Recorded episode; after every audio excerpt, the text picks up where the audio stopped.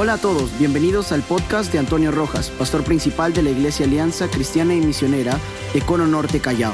Estamos gozosos de que puedas escuchar estos mensajes de parte de Dios que serán de mucha bendición para tu vida y tu familia.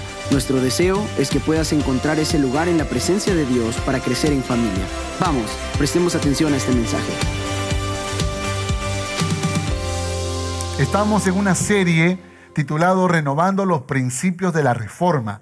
Recuerde que en octubre, hace 503 ah, años, exactamente el 31 de octubre de 1517, el, el gran reformador Martín Lutero eh, clavó 95 razones un documento importante en la puerta de la iglesia del Palacio de Wittenberg en Alemania, de por qué razón se revelaba ante eh, las enseñanzas de la iglesia católica de ese tiempo, que se había sumergido eh, en un mundo y en un tiempo de, oscuridad en relación a la enseñanza de las Sagradas Escrituras. Así que el domingo pasado estuvimos hablando eh, ya sobre los inicios o los, de, los, de, esta reforma o, lo que sería la pre-reforma eh, con los precursores de la reforma, con la historia de Martín Lutero. Sin embargo, hoy yo quiero hablarles de ya de un tema eh, muy sustancial que tiene que ver con lo que finalmente le tocó experimentar a Martín Lutero y es el viviendo por la fe. A lo largo de esta reflexión, mi intención va a ser despertar en usted la importancia de vivir por fe, de vivir en fe y para fe. La importancia de entender que si nosotros buscamos la salvación del Señor, el perdón de nuestros pecados, esto también es por fe a través o en Cristo Jesús. Yo quiero, antes de poder hablar de, de la historia de Martín Lutero, leerles Romanos capítulo 1, versos del 1 al 6, los primeros versículos de la porción que mi esposa hizo lectura, porque quiero que atienda algunas palabras muy importantes que aparecen allí. Aparecen allí. Dice, Pablo, siervo de Jesucristo, llamado a ser apóstol, apartado por el Evangelio de Dios, que él había, note por favor esto, que él había prometido antes por sus profetas en las santas escrituras. Note esto, hablando de Jesucristo. Jesucristo dice prometido antes por sus profetas en las santas escrituras. ¿Qué más dice? dice acerca de su Hijo, nuestro Señor Jesucristo. En otras palabras, Jesucristo, nuestro Señor, que era del linaje de David según la carne, ¿no?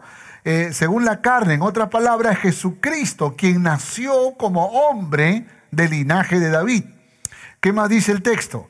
Dice, que fue declarado hijo de Dios con poder. Note esto, por favor. Jesucristo, declarado hijo de Dios con poder por la resurrección de entre los muertos. ¿Qué más dice el texto?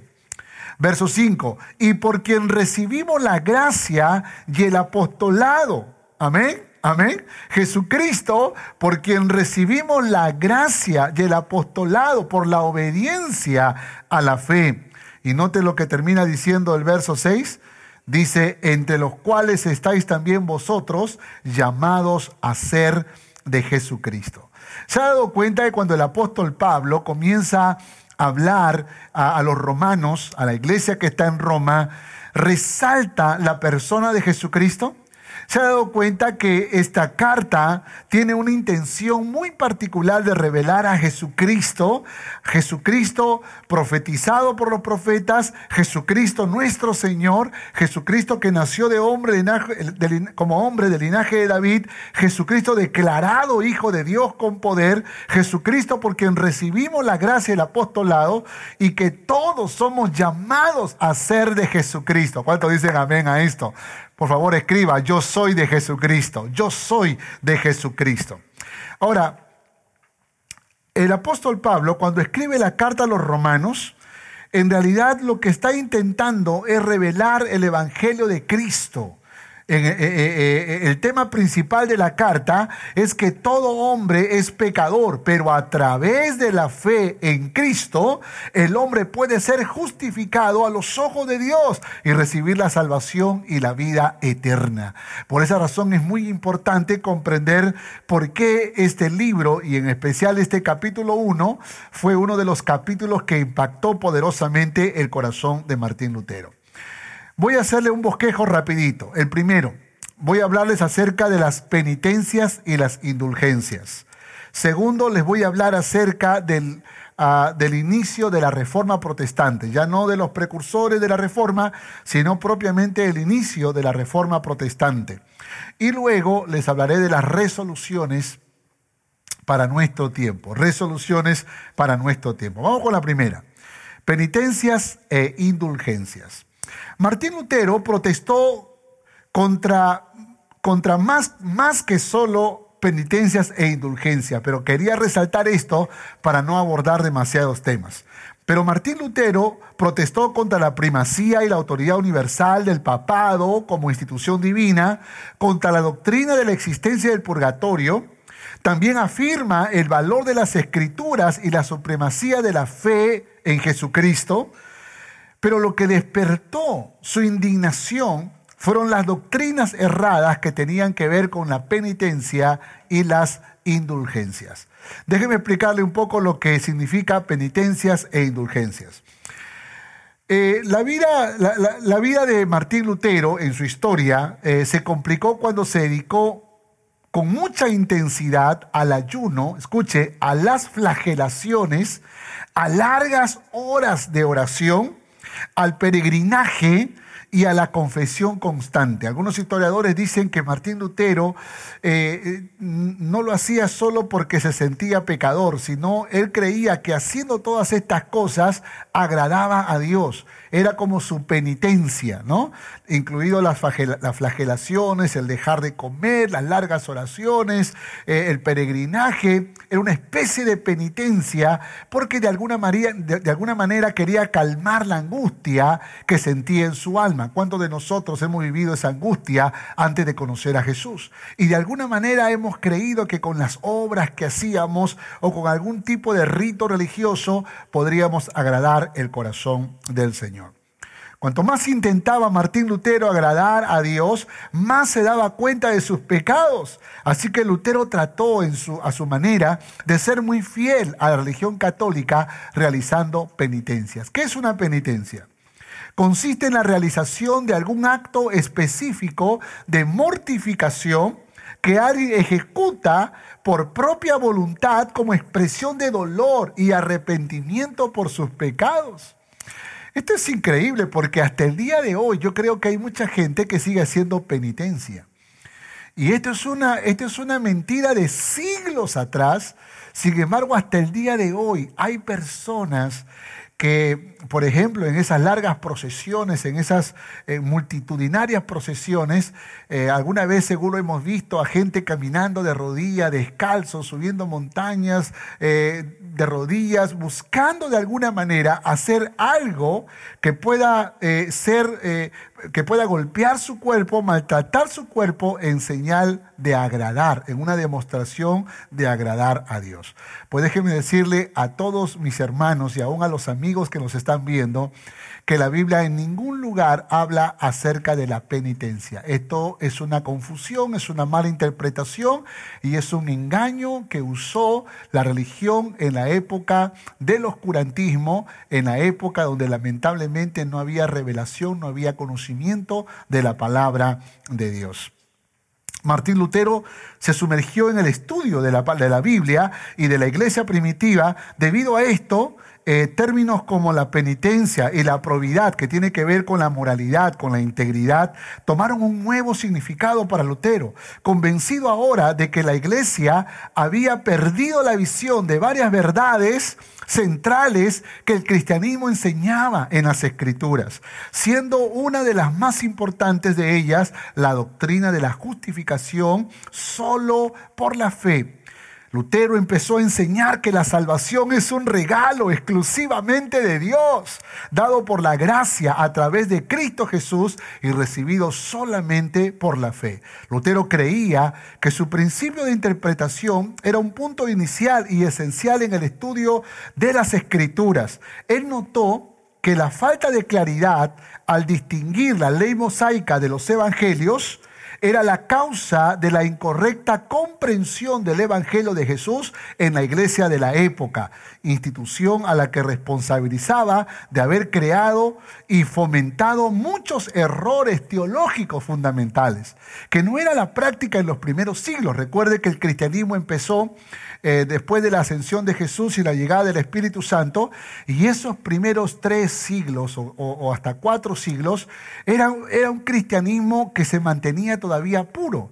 Ustedes recuerdan que con Constantino la iglesia se une al, al poderoso imperio romano y se institucionaliza la iglesia y desde allí empieza entonces una especie de sincretismo religioso porque el imperio romano obligó a la iglesia a mantener sus imágenes, a mantener sus dioses y esa combinación de cristianismo con el paganismo provocó una oscuridad, una oscuridad que en algún momento los obligó a alejarse de las sagradas escrituras y conservarse con leyes, con ritos, con ceremonias, con encíclicas papales y con una interpretación equivocada de la palabra de Dios. Y toda esa, esa, esa época de oscurantismo duró un promedio de mil años, mil años. Así que note, por favor, que el, cristianismo puro comenzó a ensuciarse y a dañarse a partir del siglo IV, del siglo V, hasta el siglo XV. Así que lo que se buscaba era recuperar la esencia del cristianismo. Y Martín Lutero, quiero que entienda esto por favor, él no estaba pensando en formar una iglesia evangélica, ese no era el plan de Martín Lutero, sino más bien de reformar la iglesia tradicional, volverlos a las escrituras, recuperar la esencia de ese cristianismo del cual se había desviado. Sin embargo, las penitencias se había hecho tanta carne en, este, en esta religión, en esta iglesia institucionalizada, que lamentablemente fue muy difícil para Martín Lutero luchar contra una corriente de muchos siglos. Otra, la controversia de las indulgencias. Además de sus deberes como profesor, Martín Lutero sirvió como predicador y confesor en la iglesia Santa María de la ciudad de Wittenberg. Era otra, otra iglesia católica eh, muy cerca de la iglesia de todos los santos en el palacio de Wittenberg, donde Martín Lutero clavó las 95 eh, razones por las cuales se revelaba la iglesia católica. Llamada también todos los santos. Fue durante este periodo cuando el joven sacerdote se dio cuenta de los efectos de ofrecer indulgencias a los feligreses. Escucha lo que significa una indulgencia. Es la remisión del castigo temporal que aún se mantiene por los pecados después que la culpa ha sido eliminada por absolución. En aquella época cualquiera podía comprar, escuche esto, podía comprar una indulgencia, ya fuera por sí misma, para sí misma o aún para sus parientes muertos, para sacarlo del purgatorio, otro engaño y otra mentira. Estaba leyendo un artículo sobre las indulgencias que promovía la Iglesia Católica y existe lo que se conoce como la indulgencia plenaria y la indulgencia, la indulgencia parcial. Déjeme explicarle rápidamente. La indulgencia plenaria es aquella en la cual se ordena la remisión de toda la pena. Por otro lado, la indulgencia parcial visa solo una parte de la pena. No obstante, para que alguien pueda conseguir indulgencias, escuche, es necesario el sacramento del bautismo, no haber sido excomulgado de la Iglesia Católica y encontrarse en un estado de gracia, de buena relación con la Iglesia Católica. De tal manera que esto eran, eran engaños y mentiras desde la antigüedad. La indulgencia era concedida por el Papa, por los obispos y los cardenales, a quienes eh, ellos rezaban ah, eh, o, tenían que rezar, visitar santuarios o iglesias y cumplir con cualquier otro acto ligado a la religión católica. Entonces habían exigencias. Eh, se cuenta la historia que cuando Martín Lutero fue a Roma precisamente para poder pagar indulgencias eh, por sus propios pecados, pero también por familiares del pasado, él se encontró con una multitud de personas que escalón a escalón de rodillas subían, eh, subían esas, esas, gradas para llegar al templo principal y eso lo, llenó de indignación, de confusión, porque no veía un mover del Espíritu Santo en esas cosas, sino veía más bien un engaño y una mentira. Poco a poco el Espíritu de Dios, creo yo, estaba convenciendo a Martín Lutero de que lo que se estaba viviendo en ese tiempo era no era cristianismo, sino algo lejos y apartado del verdadero cristianismo. En esa época de Martín Lutero había un fraile dominico llamado Johann Tetzel que había sido reclutado por el Papa León X para viajar a los territorios episcopales vendiendo indulgencias. Y sepa que el proyecto que tenía el Papa León X no era otra cosa que construir la Basílica de San Pedro en Roma.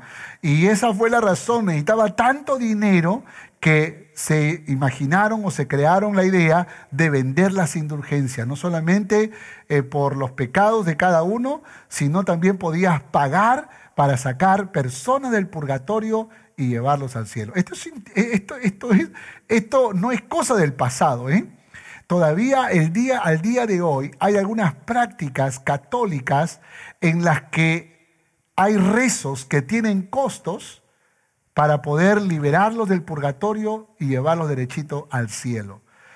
Sin embargo, estos, estas confusiones y estos errores de hace muchos siglos no hace otra cosa que revelarnos el desconocimiento y la ignorancia de las sagradas escrituras. Lutero vio este tráfico de indulgencias no solo como un abuso de poder, sino como una mentira que no teniendo base en las escrituras podría confundir a la gente y llevarla a confiar solamente en la mentira de las indulgencias, dejando de lado el sacramento de la confesión y el arrepentimiento verdadero.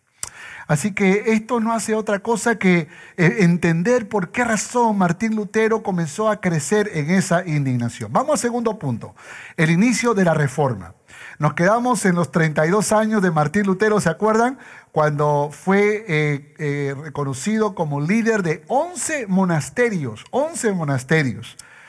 Pues en el año, al año siguiente, 1516, cuando tenía 33 años, Lutero predicó tres sermones contra las indulgencias, tres sermones, pero su enojo seguía, siguió creciendo y siguió, y según la tradición, estos acontecimientos fueron suficientes para dar el paso más histórico a lo que se conoce como la reforma protestante. Note, note cómo en su interior se estaba, se estaba eh, trabajando una indignación que no era otra cosa que una preparación para esa gran reforma. El 31 de octubre del 1517, cuando Martín Lutero tenía 34 años, clavó las 95 razones en la puerta de la iglesia del Palacio de Wittenberg como una invitación abierta a debatirlas. Él decía, debatamos sobre esto y hablemos cuáles son los argumentos y los fundamentos bíblicos. La tesis condenaba la avaricia y el paganismo en la iglesia como un abuso y pedía una disputa teológica en, relación, en relación a las indulgencias. Así que las 95 tesis de Martín Lutero fueron traducidas rápidamente al alemán y ampliamente copiadas e impresas. Al cabo de dos semanas, escuche, se habían difundido por toda Alemania y pasado dos meses por, por toda Europa. Esto fue uno de los primeros casos de la historia en los que la imprenta tuvo un papel importante, pues facilitó la distribución más sencilla y amplia de cualquier documento. Ahora, déjenme acotar un detalle en esta historia. Martín Lutero está, siendo el protagonista de un movimiento glorioso en 1517. Pero en 1400, escuche esto, en 1400 nace un hombre llamado Johannes Gutenberg. Johannes Gutenberg. Y Johannes Gutenberg no pudo, no vivió el tiempo de la, de la reforma protestante. Él murió en 1468. Pero una de las cosas que Johannes Gutenberg hizo cuando estaba con vida es que despertó Dios en su corazón una creatividad para producir algo que pudiera facilitar la propagación de la Biblia. Y entre sus grandes eh, proyectos de vida estaba que él pudiera ah, imprimir la Biblia. Escúcheme esto, escúcheme esto. pasé muchas horas leyendo la historia de Johannes Gutenberg y encontré algo poderoso. La historia dice que Johannes Gutenberg tenía un proyecto de, de imprimir 150 Biblias. Obviamente esto requirió todo su capital, todo su dinero, toda su capacidad económica, pero aún así no pudo terminarlo de pronto se hizo de préstamos para poder lograr terminar ese proyecto y aún con todos los préstamos que recibió, tampoco pudo terminarlo. La historia dice que a pesar de que él pudo lograr imprimir una, pero el proyecto de las 150 Biblias quedó en el tapete, quedó sobre la mesa. Y dice la historia que Johannes Gutenberg murió por intentar imprimir las 150 Biblias. Murió en el, eh, eh, eh, sumergido en una pobreza, en una crisis financiera como ninguno antes había vivido. Y cuando leía la historia me preguntaba si valió la pena todo el esfuerzo, todo el sacrificio, si valió la pena que, que Johannes Gutenberg desperdiciara su vida, entre comillas, o que, o, que, o que se saliera de sus proyectos personales para envolverse en un proyecto como imprimir la Biblia. Puede que algunos lo hayan criticado en su momento, puede que la oposición y la crisis económica lo haya azotado duramente, pero dígame si 50 años después lo que él había hecho, el sacrificio y el esfuerzo que él había hecho, ahora trajo, unos resultados increíbles, poderosos, al punto que ahora los de la imprenta, los discípulos de, de, Johannes Gutenberg y otros que aprendieron el tema de las impresiones, el negocio de las impresiones, se unieron a Martín Lutero.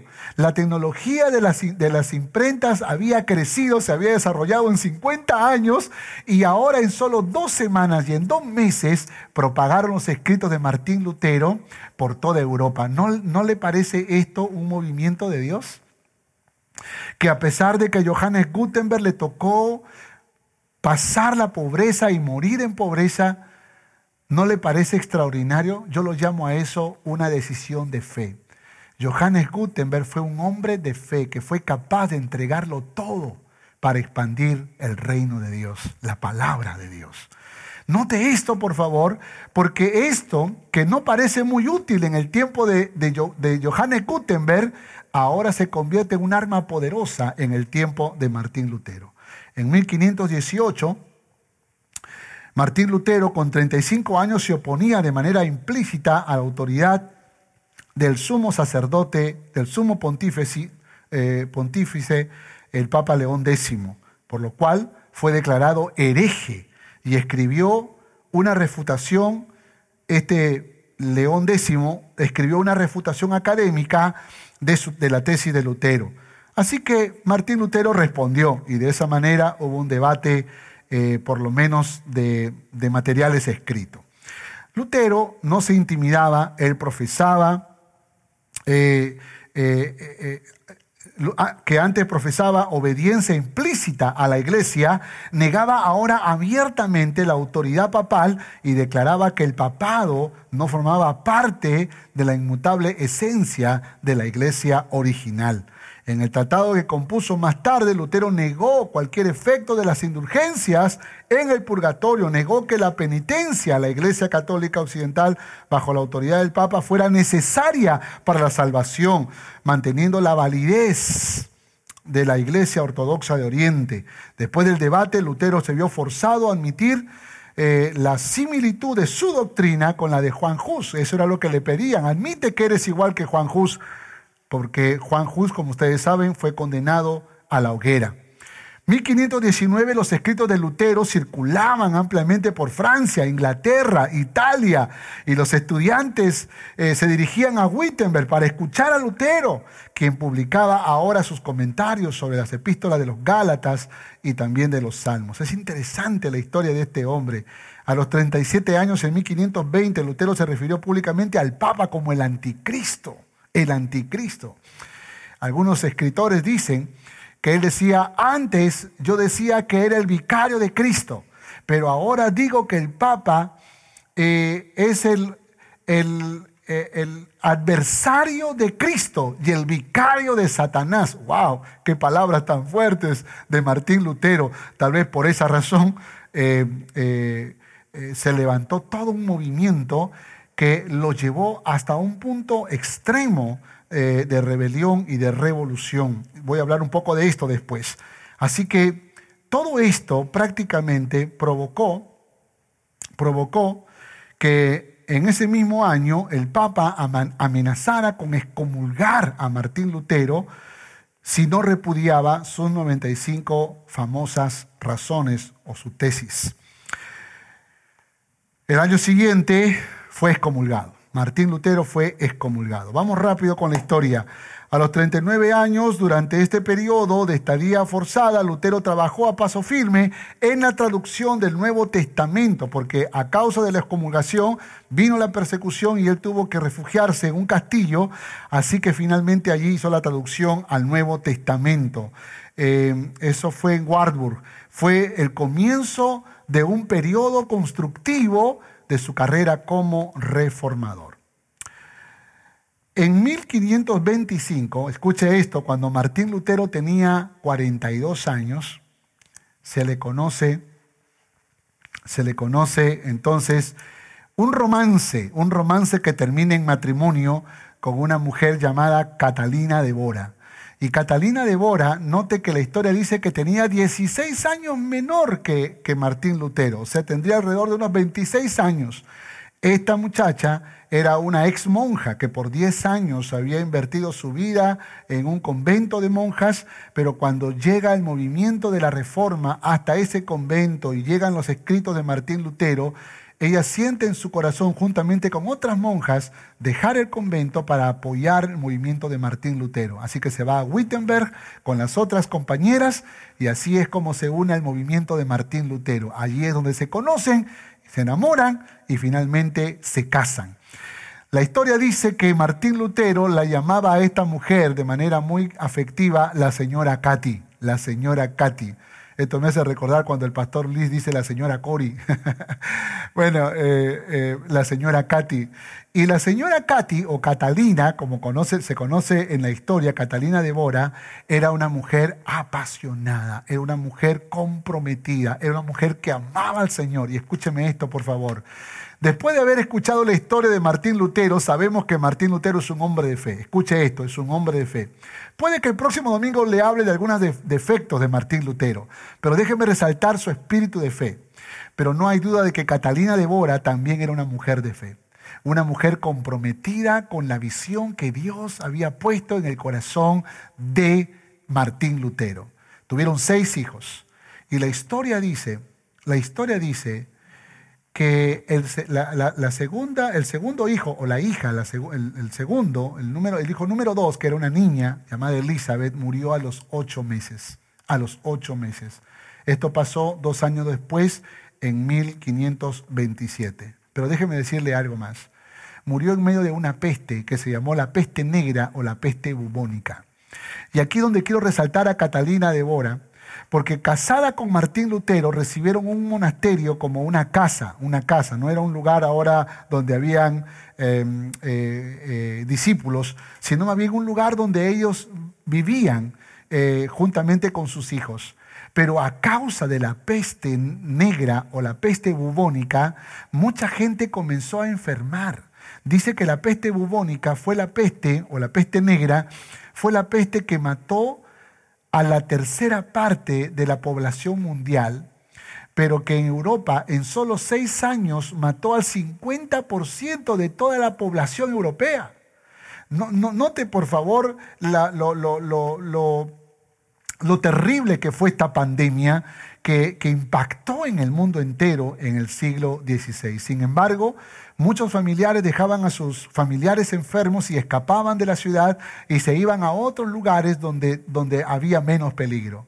La historia dice que la pandemia llegó de manera agresiva a Wittenberg. Y Martín Lutero, antes de escapar con su esposa de ese lugar, decidieron quedarse para atender en, su, en ese monasterio, en su casa, a muchas personas que andaban, que estaban muy enfermas y que estaban muriendo a causa de esta peste. Note que esto era fácilmente contagioso, pero ellos eh, tuvieron la convicción de poder trabajar con estas personas en un tiempo de gran necesidad. ¿Quién sabe si la segunda, el segundo, la, hija de, Martín y, Catalina murió a causa de esta pandemia? Pero aún con todo, ellos siguieron adelante. Hubo un, hombre muy importante eh, llamado, apellidado Ges, Ges eh, que, le, preguntó, que le preguntó a Martín Lutero, eh, Johann Hess, el reverendo Johann Hess, cómo hacer, o sea, cuál debe ser la actitud frente a la pandemia. Y Martín Lutero dijo una cosa muy poderosa que creo que late en nuestros tiempos, y por eso quiero compartírselo. le dijo, un cristiano no tiene que huir de una plaga, sino más bien debemos ser capaces de servir en este tiempo. Un médico no puede huir de su deber, así que como un padre no puede huir de su hijo o una mujer de su marido, así un pastor no debe huir de sus ovejas. El gobierno debe ayudar a los necesitados, pero si no hay, entonces los cristianos debemos encontrar la forma de ayudar. Huir sería señal de cobardía. Un hermano debe ayudar a otro cercano. muy revolucionario, siendo que las medidas sanitarias eran muy difíciles de practicarlas en ese tiempo. Es curioso, pero también existía lo que se llamaba el distanciamiento social y las mascarillas como los únicos recursos para evitar el contagio. Así que le preguntó eh, este reverendo, entonces, ¿qué hay que hacer cuando la gente se enferma? Y Martín Lutero dice algo poderoso. Dice, alguien que cree que no le pasará nada, muestra orgullo y una vanidad tonta. Lo que sí es permitido, un reforzamiento de la fe para avanzar en el servicio, sabiendo que podemos arriesgarnos a morir por amor. Por lo demás, debemos evitar contactos innecesarios. Si alguien finalmente decide quedarse a ayudar, no deberían juzgar al que no lo hace. Eso sería tomar el lugar de Dios. Y ahí es donde yo creo que tengo que reprochar a aquellas personas que muchas veces juzgan a aquellos que guardan las medidas sanitarias. Y esto que antes se veía en el mundo secular, ahora se está viendo en el pueblo evangélico. Mi hermano, mi hermana, nosotros somos un pueblo avisado, somos un pueblo inteligente, somos un pueblo sabio, somos un pueblo prudente, somos un pueblo que actúa con inteligencia, con sabiduría. Y si tú sabes que el mal se viene, entonces tú te proteges, tú te cubres. Si viene el frío con fuerza, tú te abrigas, ¿verdad? Si viene el hambre, pues tú, comes, tú te alimentas. De alguna manera, tú enfrentas la situación que, que se avecina. Si viene una tormenta, tú no vas a decir, a mí la tormenta no me va a hacer nada. Tú te proteges de la tormenta. Cuando viene una pandemia, obviamente tú tienes que protegerte. Lo que no puede hacer esta pandemia es neutralizar tu servicio a Dios. Lo que no puede hacer esta pandemia es apagar tu fe. Lo que no puede hacer esta pandemia es detener nuestro compromiso de seguir llevando el mensaje de Jesucristo a todo lugar donde Él nos quiera meter. Tu compromiso y mi compromiso es a prueba de pandemias, a prueba de tormentas, a prueba, a prueba de hambre, a prueba de enfermedades, a prueba de cualquier circunstancia. Pero eso solo lo puede hacer cuando la fe prevalece en nuestros corazones. Cuando tenemos una fe abundante, una fe poderosa, una fe que nos llena. Martín Lutero en esa carta que le escribió a este reverendo le dijo, le, recitó Salmo 41.1.3, bienaventurado el que piensa en el pobre, en el día malo lo librará Jehová. Jehová lo guardará y le dará vida, será bienaventurado en la tierra y no lo entregarás a la voluntad de sus enemigos. Jehová lo sustentará sobre el lecho del dolor, mullirás toda su, carne, su cama en su enfermedad. Eh, la palabra del Señor habla muy claro acerca de esta poderosa verdad. Lutero entonces puso su casa al servicio de los necesitados y fue increíble la actitud y la fe de Lutero.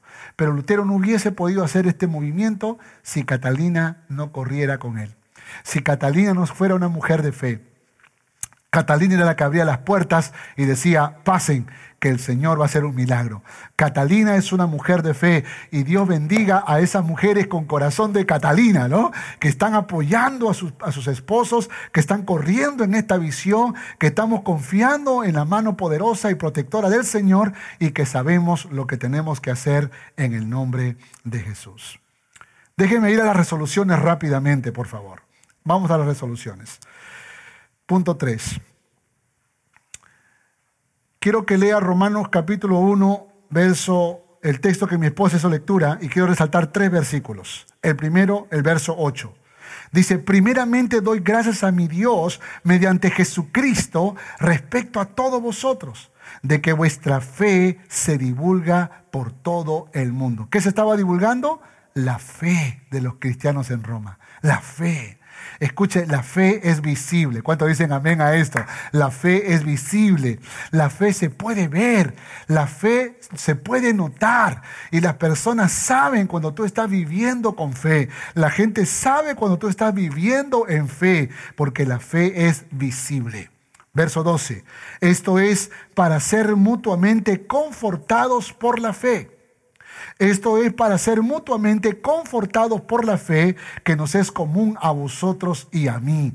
Note, por favor, cuando ellos tenían la oportunidad de poder compartir, compartían el ejercicio de su fe. Compartían cómo la fe los llevó a hacer cosas para Dios y en el nombre de Dios porque la fe es testimonial. Escucha esto, no solo la fe es visible, la fe es testimonial. La fe se tiene que contar, la fe se tiene que compartir. Historias de fe que, llenaron tu corazón, historias de fe que fue la convicción que Dios puso en tu corazón para seguir adelante en lo que Dios te encomendó. Por esa razón es muy importante entender esto. Pero luego dice en el verso 17, porque en el Evangelio la justicia de Dios se revela por fe y para fe, como está escrito, mas el justo por la fe vivirá. Escúcheme, la fe no solo es visible, la fe no solo es testimonial, la fe es elemental.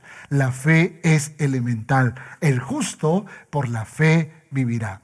Otra versión va a decir, pues el Evangelio nos muestra de qué manera Dios nos hace justos.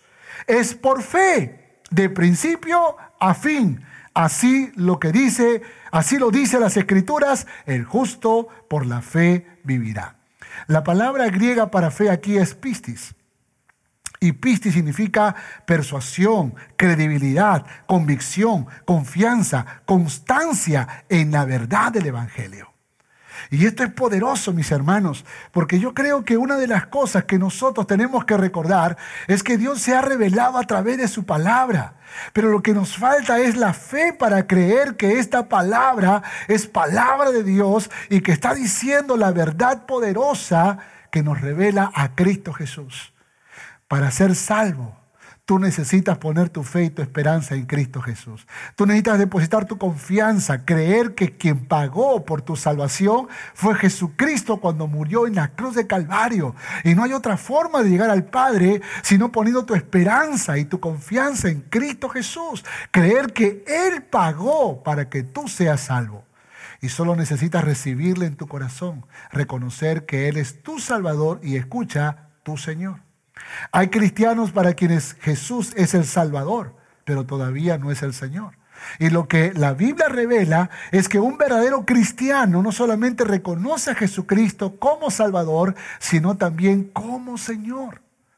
Y ahí es donde creo que el cristiano muchas veces vive un cristianismo a medias, débil, frágil, ambivalente, eh, eh, eh, a veces sí y a veces no, un pie en el mundo y un pie en las cosas de Dios, porque solamente reconoce a Jesucristo como su Salvador, pero todavía no lo reconoce como el Señor, como el dueño de su vida y como aquel que decide sobre la voluntad de cada uno de sus hijos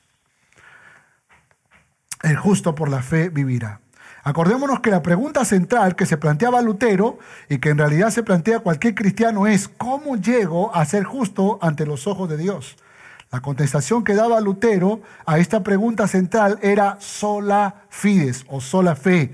Es decir, solamente se necesita para ello la fe. Lutero decía que en la Iglesia Católica la fe había quedado superitada a la ley. Había que cumplir indulgencias, cumplir toda una serie de mandatos, toda una serie de normas sin sentido, tan solo por el mero hecho de cumplirlas.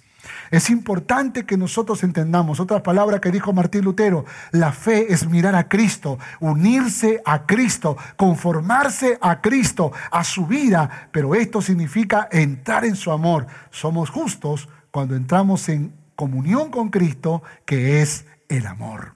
Qué tremendo, ¿verdad? Por esa razón creo que el reto muy grande que tenemos es que podamos ser hombres de fe. Déjenme dar unas resoluciones personales. La valentía no genera fe, pero la fe sí genera valentía. ¿Cuánto dicen amén a esto? La valentía no genera fe. Hay gente que, hay cristianos que pueden ser valientes, pero no de fe. Pero la, la valentía no genera fe, pero la fe sí genera valentía. Y escuche, por favor, esto, porque la fe es la certeza de lo que se espera, la convicción de lo que no se ve. Es decir, la claridad de lo que Dios quiere hacer en tu vida. Por eso tú no temes el futuro, porque tú sabes lo que Dios va a hacer. ¿Cuántos de nosotros no tememos la muerte? ¿Por qué no tememos la muerte? Porque sabemos que después de la muerte estaremos con el Señor por la eternidad. ¿Cuántos dicen amén a esto? Por fe, porque creemos en su palabra. Ha sido revelada la palabra y el futuro está claro para nosotros. Entonces la fe, que es la certeza de lo que se espera, la convicción de lo que no se ve, no hace otra cosa que mostrarnos amados hermanos, que lo mejor no es vivir valientemente, lo mejor es vivir con fe. Otra, las obras no salvan, pero son la evidencia de una fe verdadera. ¿Cuánto dicen amén a esto? Las obras no salvan, pero son la evidencia de una fe verdadera. Muéstrame, eh, muéstrame tu fe sin obras y yo te mostraré una falsa fe, porque la verdadera fe se evidencia por las obras del amor, la misericordia, la compasión, el servicio, la gratitud.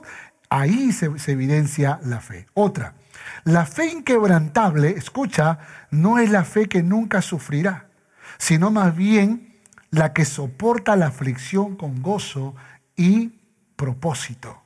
La fe inquebrantable no es la fe que nunca sufrirá, sino más bien la que soporta la, aflicción con gozo y propósito.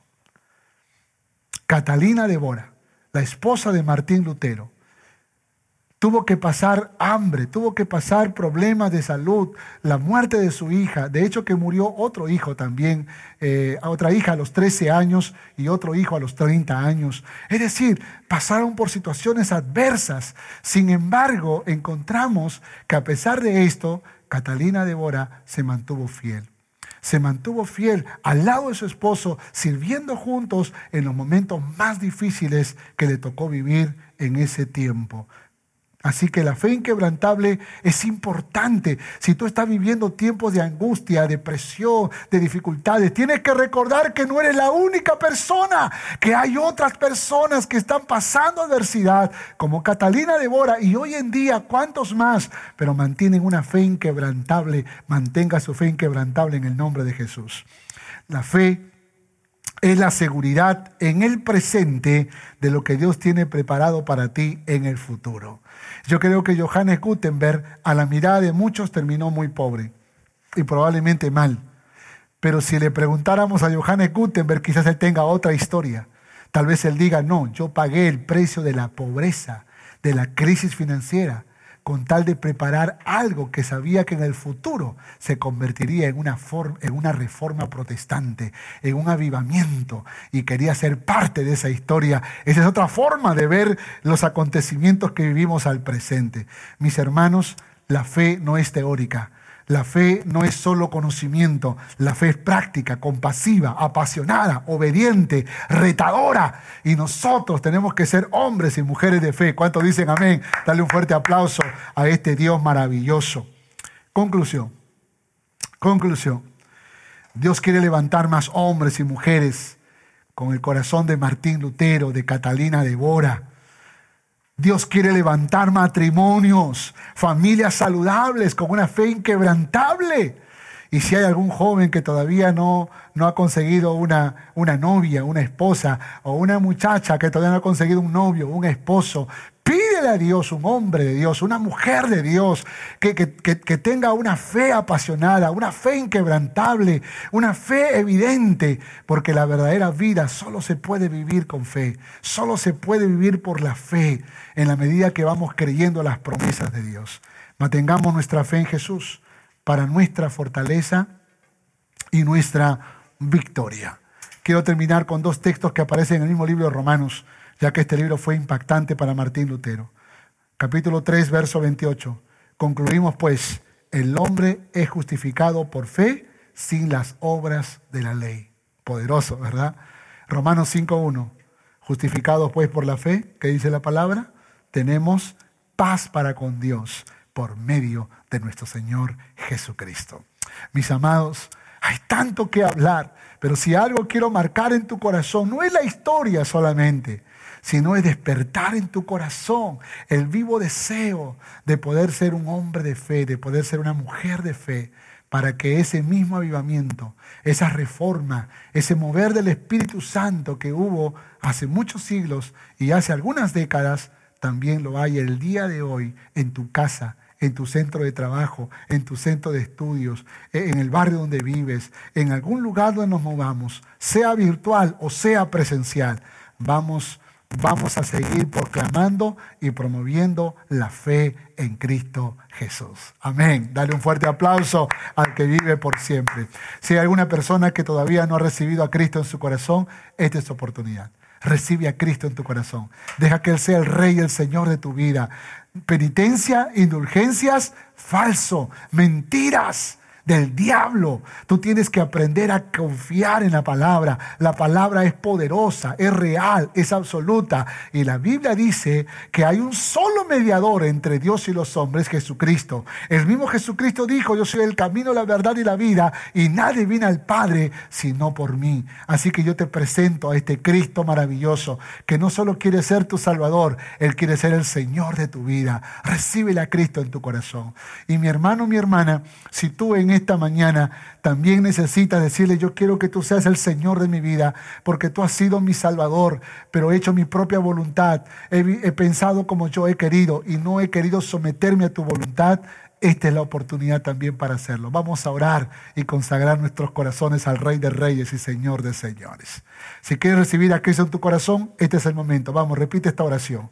Repite esta oración. Dile, Señor Jesús, yo reconozco que te he fallado, que he pecado, soy pecador, soy pecadora, pero hoy vengo a ti con un corazón arrepentido. Perdóname, Señor, perdóname. Y te recibo en mi corazón como mi Señor, como mi Salvador. No creo a partir de ahora no creo ni en penitencia ni en indulgencias. Hoy se me han abierto los ojos para comprender, para entender que puedo recibir la salvación por la fe en Cristo Jesús. Escribe mi nombre en tu libro de la vida, Señor.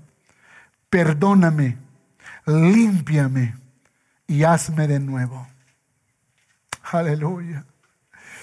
Ahora tú, mi hermano, ora conmigo, ora conmigo. Jesús, te he reconocido como mi Salvador, pero hoy quiero que tú seas el Señor de mi vida. Quiero hacer tu voluntad y no la mía. Quiero vivir por fe y en fe, no en positivismo, no tratando de manipular o de presionarte, que nunca lo voy a lograr para hacer lo que yo quiero sino entendiendo tus propósitos eternos para mi vida. Señor, me pongo en tus manos. Señor, quiero que tú seas esto, el Señor de mi vida. Y gracias una vez más por estas historias que revolucionan mi mente y mi corazón. En el nombre de Jesús. Esperamos que este mensaje haya sido de bendición para tu vida.